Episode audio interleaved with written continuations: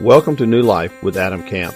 This podcast is a ministry of Rosemont Baptist Church in LaGrange, Georgia. Please visit us on the web at rosemontchurch.org. Enjoy the podcast.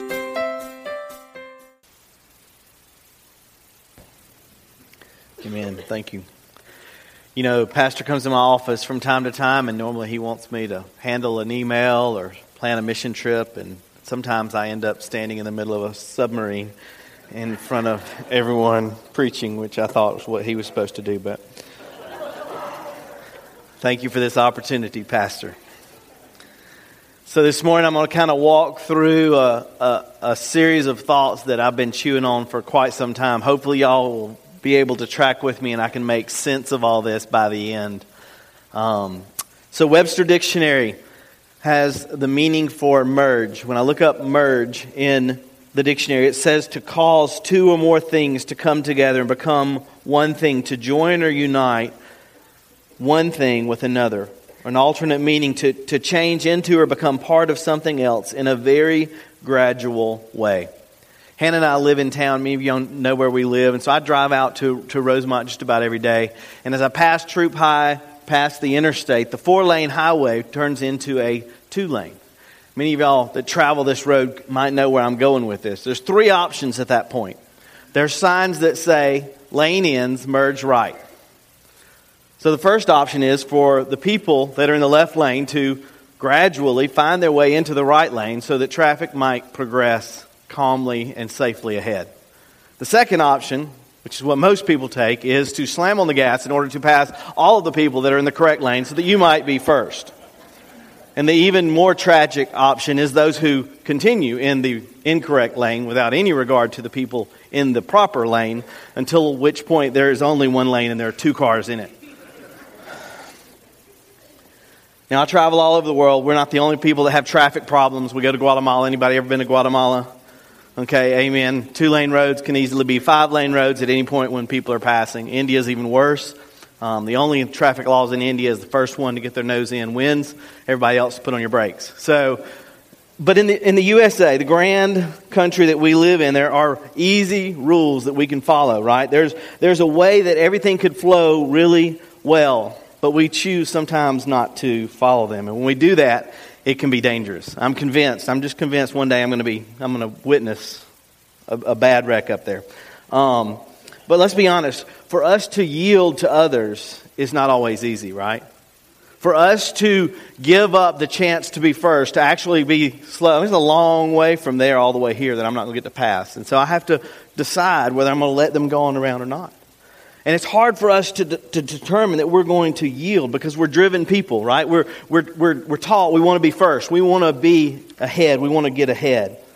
Um, some of y'all may have heard about the transcript between a, a Navy ship and, and the Canadian authorities. Um, the U.S. ship says, please divert your course five degrees to the south to, divert, to avoid a collision. The Canadian replies, I recommend you divert your course 15 degrees to the south to, divert, to avoid a collision. The U.S. ship says, This is the captain of a U.S. Navy ship. You divert your course. Canadian replies, No, I, again, I say you divert your course. The U.S. ship gets a little more aggressive. I'm the commander of an aircraft carrier of the U.S. Navy warship. You divert your course now. The Canadian authority replies, This is a lighthouse. It's your call.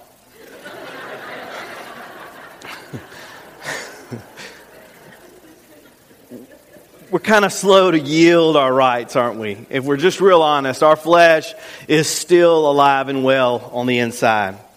But how do we work that out as believers? How do, how do we understand what the Bible says about yielding our rights?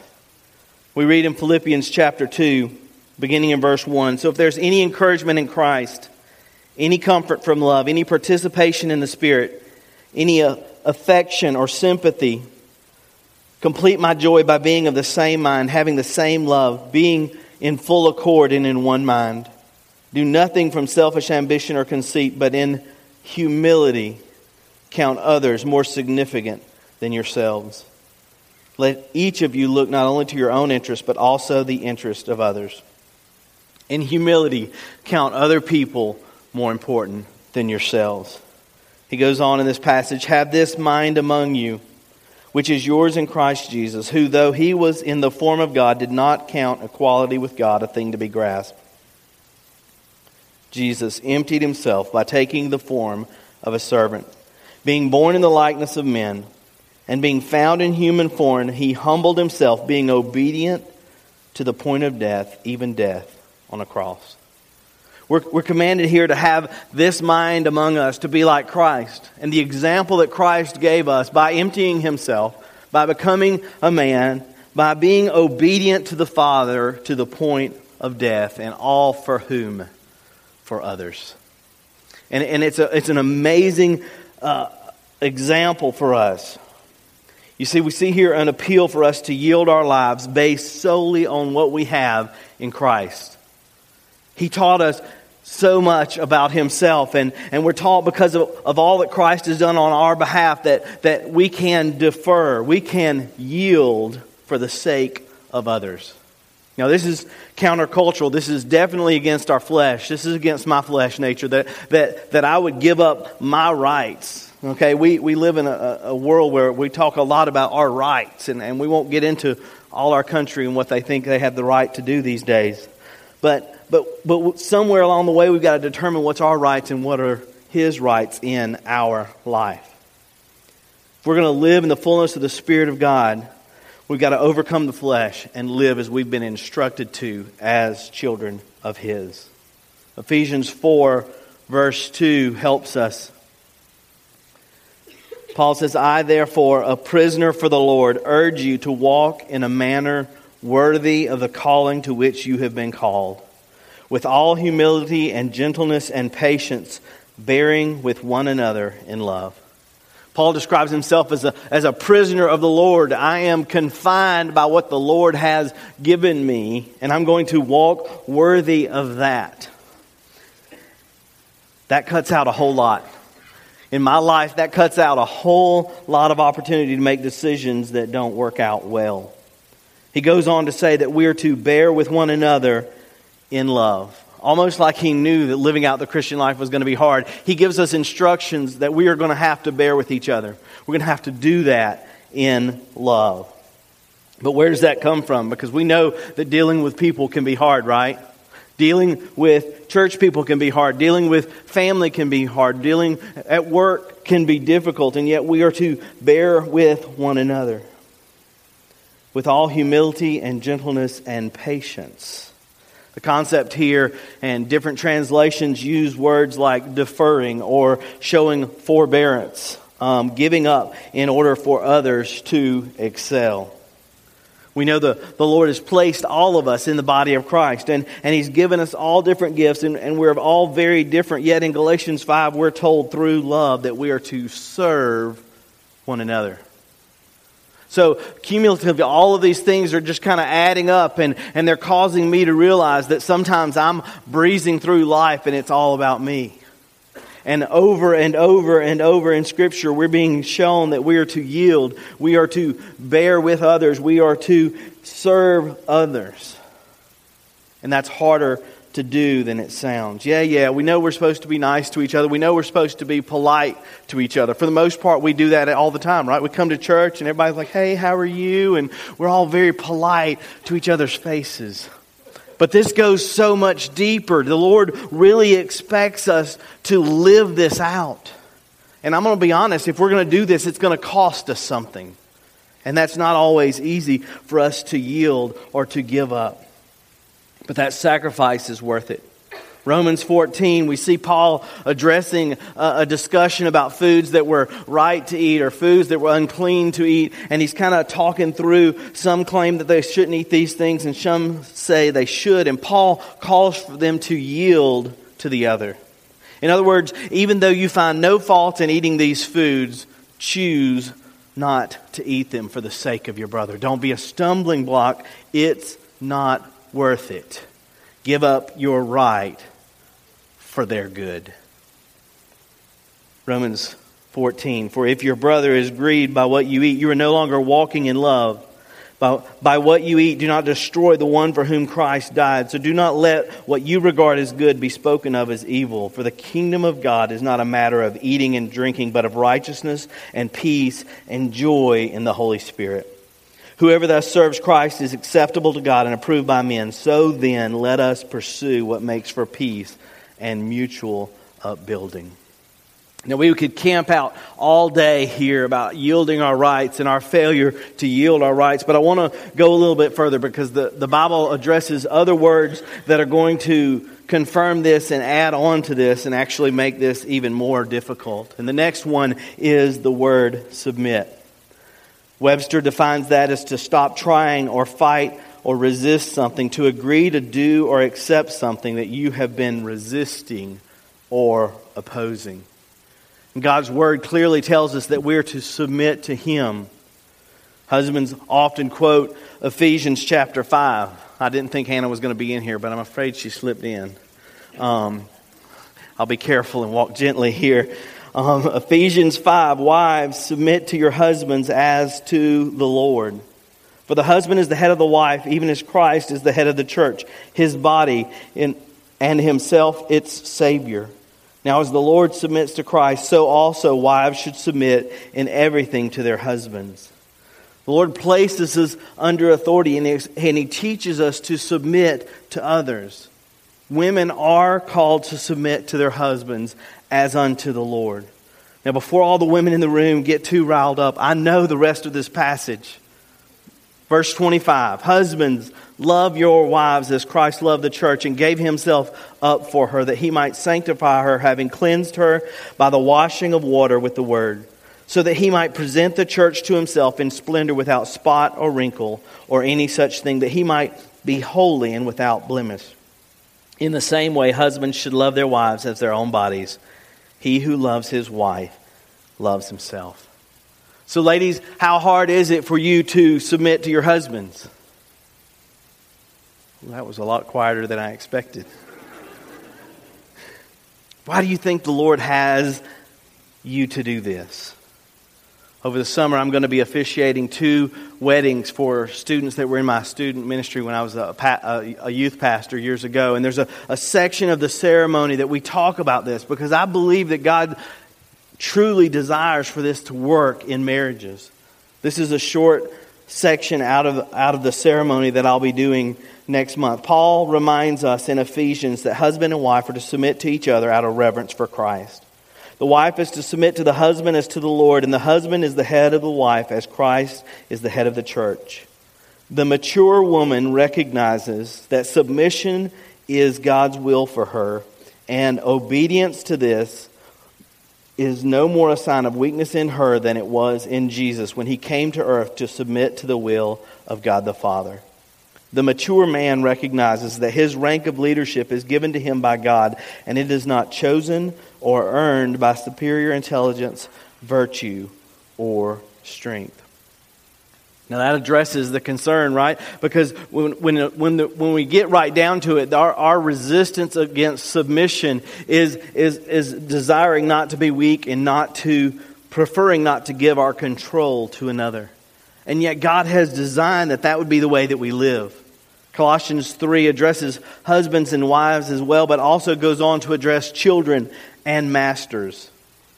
Colossians 3, beginning in verse 18 Wives, submit to your husbands as fitting to the Lord. Husbands, love your wives and do not be harsh with them. Children, obey your parents in everything, for it pleases the Lord.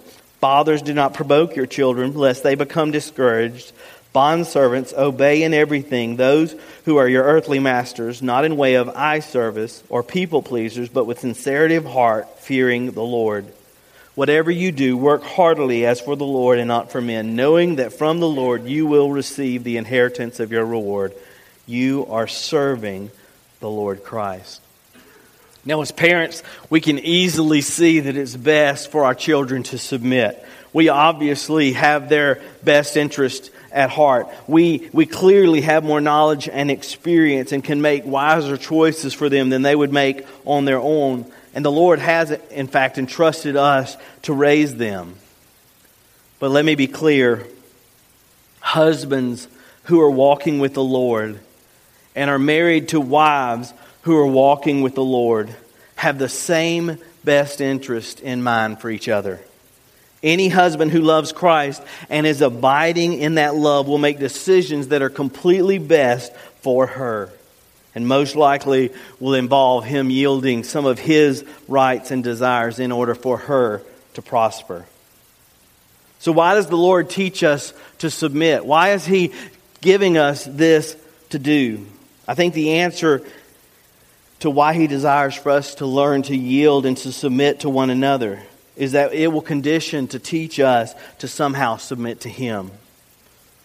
Or is it vice versa? Because we have learned to submit to God the Father, we are best able to obey the commands on our life to submit to others as well. You see, whenever we come to the place to where the Father and we've submitted to Him in all areas, then we're going to be able to work out all of the other things that He's lined out for us so much easier. 1 Peter 5, verses 6 and 7 reads Humble yourselves, therefore, under the mighty hand of God, so that at the proper time He may exalt you, casting all your anxieties on Him, because He cares for you. Humble yourselves under the mighty hand of God, under His word, under His rule, and submit to Him. That is our goal, that we will somehow find it in ourselves to submit to the Lord in all things. But if we're honest today, we struggle with that, don't we?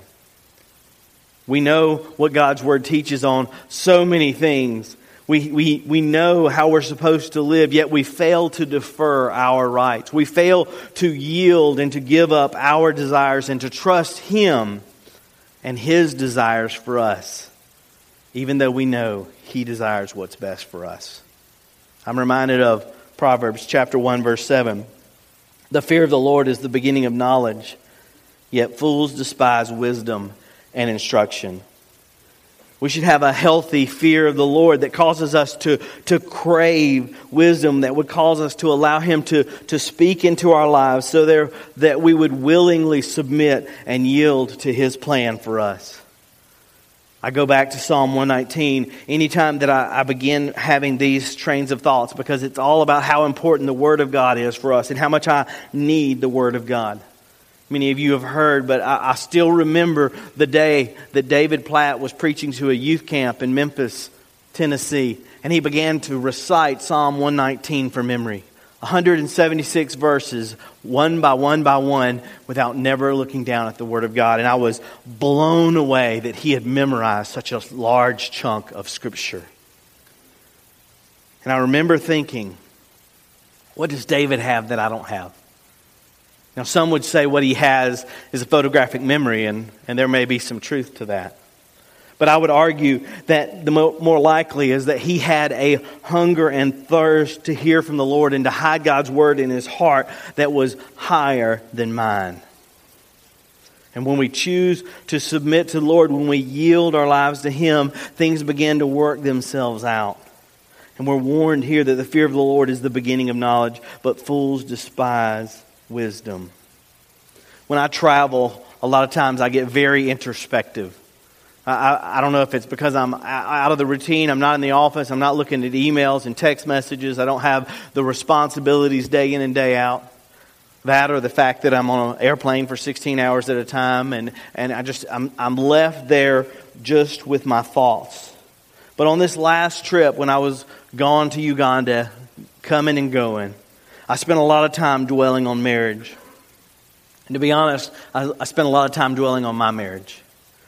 And as I sat and thought about that, I'll, I'll just be honest, there are times that I feel like Hannah doesn't always submit to my leadership at home. But there's so many more times that, that I fail to love her like Christ loved the church. And I sat on the plane for hours wrestling through those two things because I'm like, why is it like this? I know that God desires for us to have this remarkable marriage all the time. And we have a great marriage. Okay, where's she at? I love you, baby. But there's times that it's not perfect, right? Because for us to operate our home like that, both of us have to yield to each other. Or better yet, both of us have to yield to the Lord. The truth be told, when I'm walking with the Lord, when I'm cherishing, it's easy for me to cherish my bride. When I'm truly walking with Him, it's very easy. And Hannah would tell you that when she is walking with the Lord the way she's supposed to, it's easier for her to submit to my leadership as well. In fact, when we choose to do things God's way, it begins a snowball effect that, that cumulatively makes things remarkable. And we shouldn't be surprised by that. But the opposite of that is also true. What happens when we fail to submit to God? What happens when we fail to walk with Him and to abide with Him and to spend time in His Word? You see, it's a slippery slope.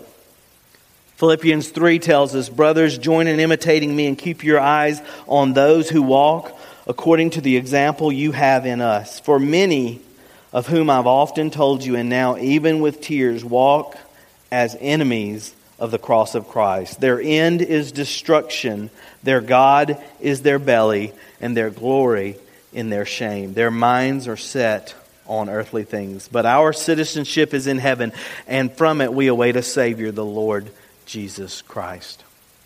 Paul urges those in Philippi to, to, to keep their eyes on Christ, and he explained that so many have wandered away and started thinking that life is all about themselves.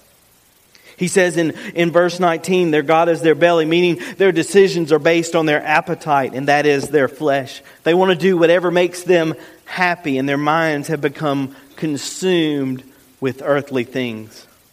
In verse 20, he balances that with how we should live, remembering that we're not citizens of this world.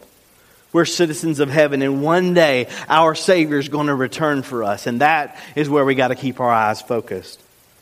It's that it's all about me mentality. It's the American dream of, of getting ahead and, and always being satisfied that, that's tripping us up.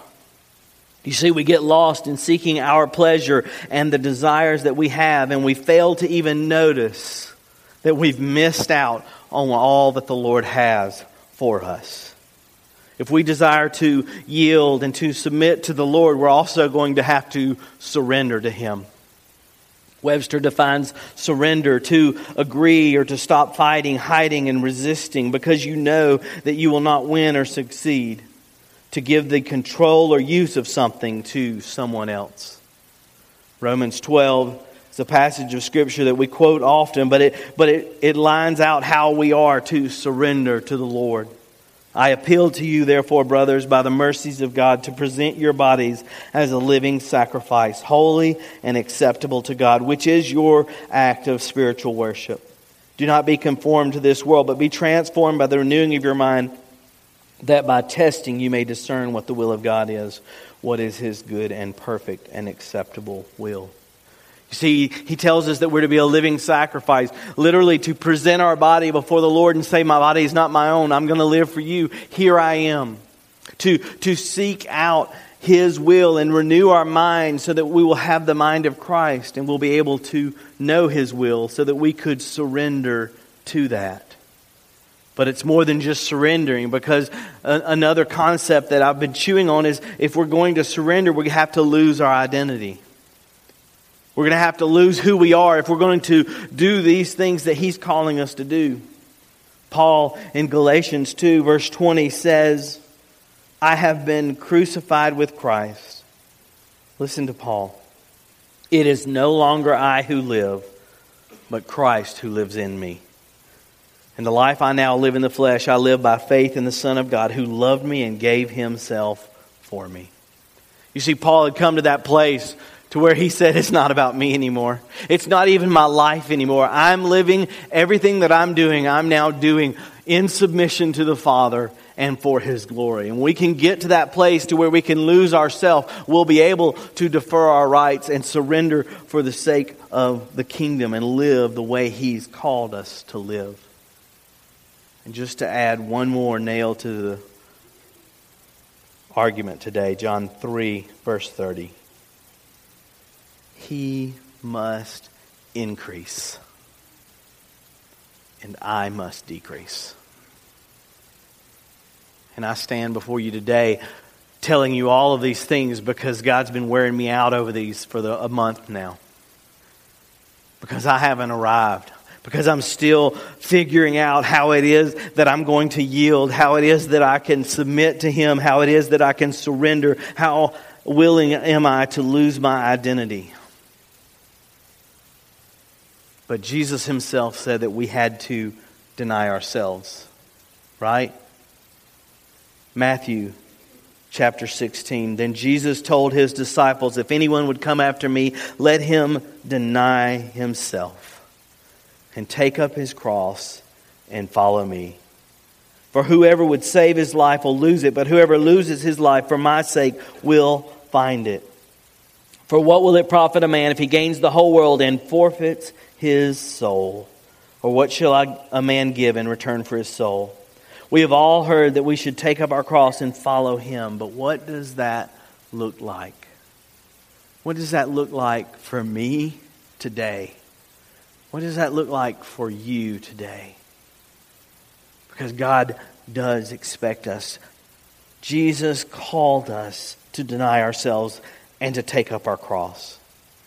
The really convicting part of this passage for me was verse 25. For whoever would save his life will lose it, and whoever loses his life for my sake will find it.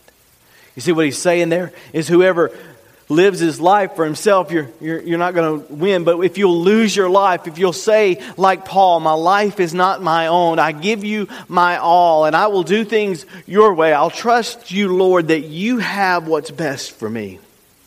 And I want that. If we can get to that place, then we're going to find out all that he has.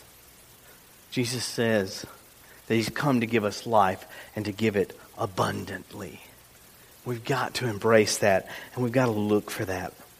Whoever loses his life for my sake will find it. The real life that we're seeking, the joy that we're seeking, the fulfillment that we so desire is found when we are lost in Him and His plans for us. So this week, when I was preparing this and, and, working through all of these things, I came across a video, and we're going to show it here in just a second. This is Paul David Tripp. You some of you might remember him. He came to our D6 conference, and he's going to talk about just one slither of an application of what this might look like. There are so many different areas, and, and I pray that the Spirit will have worked individually in each of your lives. But this is one that will affect us.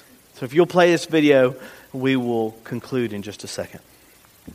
That's all right. It didn't buffer, so he's not going to be able to finish that. We'll just move on. So, the rest of what he would have said, had he had the time to talk, and he would have said it better than me.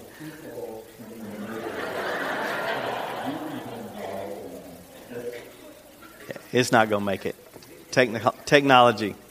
Um, the premise of what he was bringing up was is that we're supposed to be living this out living this out in our neighborhoods and living this out with the people that we come into contact with every single day. And he made a, a remarkable argument, which I hate you're not going to be able to hear, but his argument was this that the reality is is that we have already made so much time for the things that we need. We make time for our work so that we can have the lifestyle we want. We make time for fitness. We make time for friends, the important friends that we want to have around us. And yet at the end of the day, at the end of the week, at the end of the month, we've filled our schedules up to the point that we don't have any time left to share this great joy that we have in Christ with others. And just to tie this in just a little bit to where we're heading as a church, next month we have Mission LaGrange. Next month, our church is purposely going to shut down all activities for the week and go out into the community. And we're begging everyone to, to find a way to begin now praying who is it that you can run into for the sake of Christ and share all that we have in Him. But to be honest, none of those things are going to happen. And, and you can come and, and, and be involved and, and miss the point if you haven't come to the place of surrender. And so this morning, as we close, we're going we're gonna stand and we're going to sing and we're going to ask you just to ask the Lord, what area of my life have I not yet surrendered? What is it that I haven't let go of? How, how is it that I'm not yielding to the Lord? What do I need to do in order to submit to you in a better way? So I'm going to pray for us. We're going to stand and sing. And the altar will be open. If you want to come and pray, if you want to talk to Adam, he'll be down here. Let's pray together. Heavenly Father, we thank you. Lord, we thank you for your word and the promises of your word and the, the truth that we have commands to live out. God, we, we don't embrace denying ourselves, and it's hard for us to submit and to surrender. But God, we know that you've called us to live humbly. Humbly, not that we are worthless, humble because we were unworthy to be receive the grace that we found in Christ. And God, I pray today that your spirit would move in hearts in this room. And God, that you would call us Call us back to yourself and help us to live out the Christian life the way that you've intended it to be. And God, whatever it is that we're holding on to, or whatever it is that's a hindrance from us giving everything that we have in order to walk with you, I pray that today we would lay that down. Because you sent the great example of your Son to the cross in order to draw us to yourself and to forgive us of everything that we didn't deserve. God, I pray that you would allow us to do the same. God, that you would allow us to lay down our very identities, all of our dreams and aspirations, all of our plans, and say, God, my plan is to live for you all the days of my life. Lead me. God, if there's anyone in this room that hasn't ever come to Christ, that hasn't ever experienced forgiveness, God, I pray today that you would impress upon them the opportunity they have to be forgiven and to start new. Lord, have freedom in this room. In Christ's name we pray. Amen. If you'll stand, the altar's open. Let's sing together.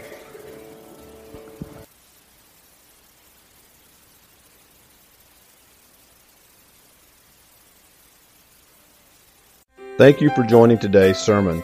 We would love to hear how today's message blessed you. Use the contact us link on our website at rosemontchurch.org. God bless.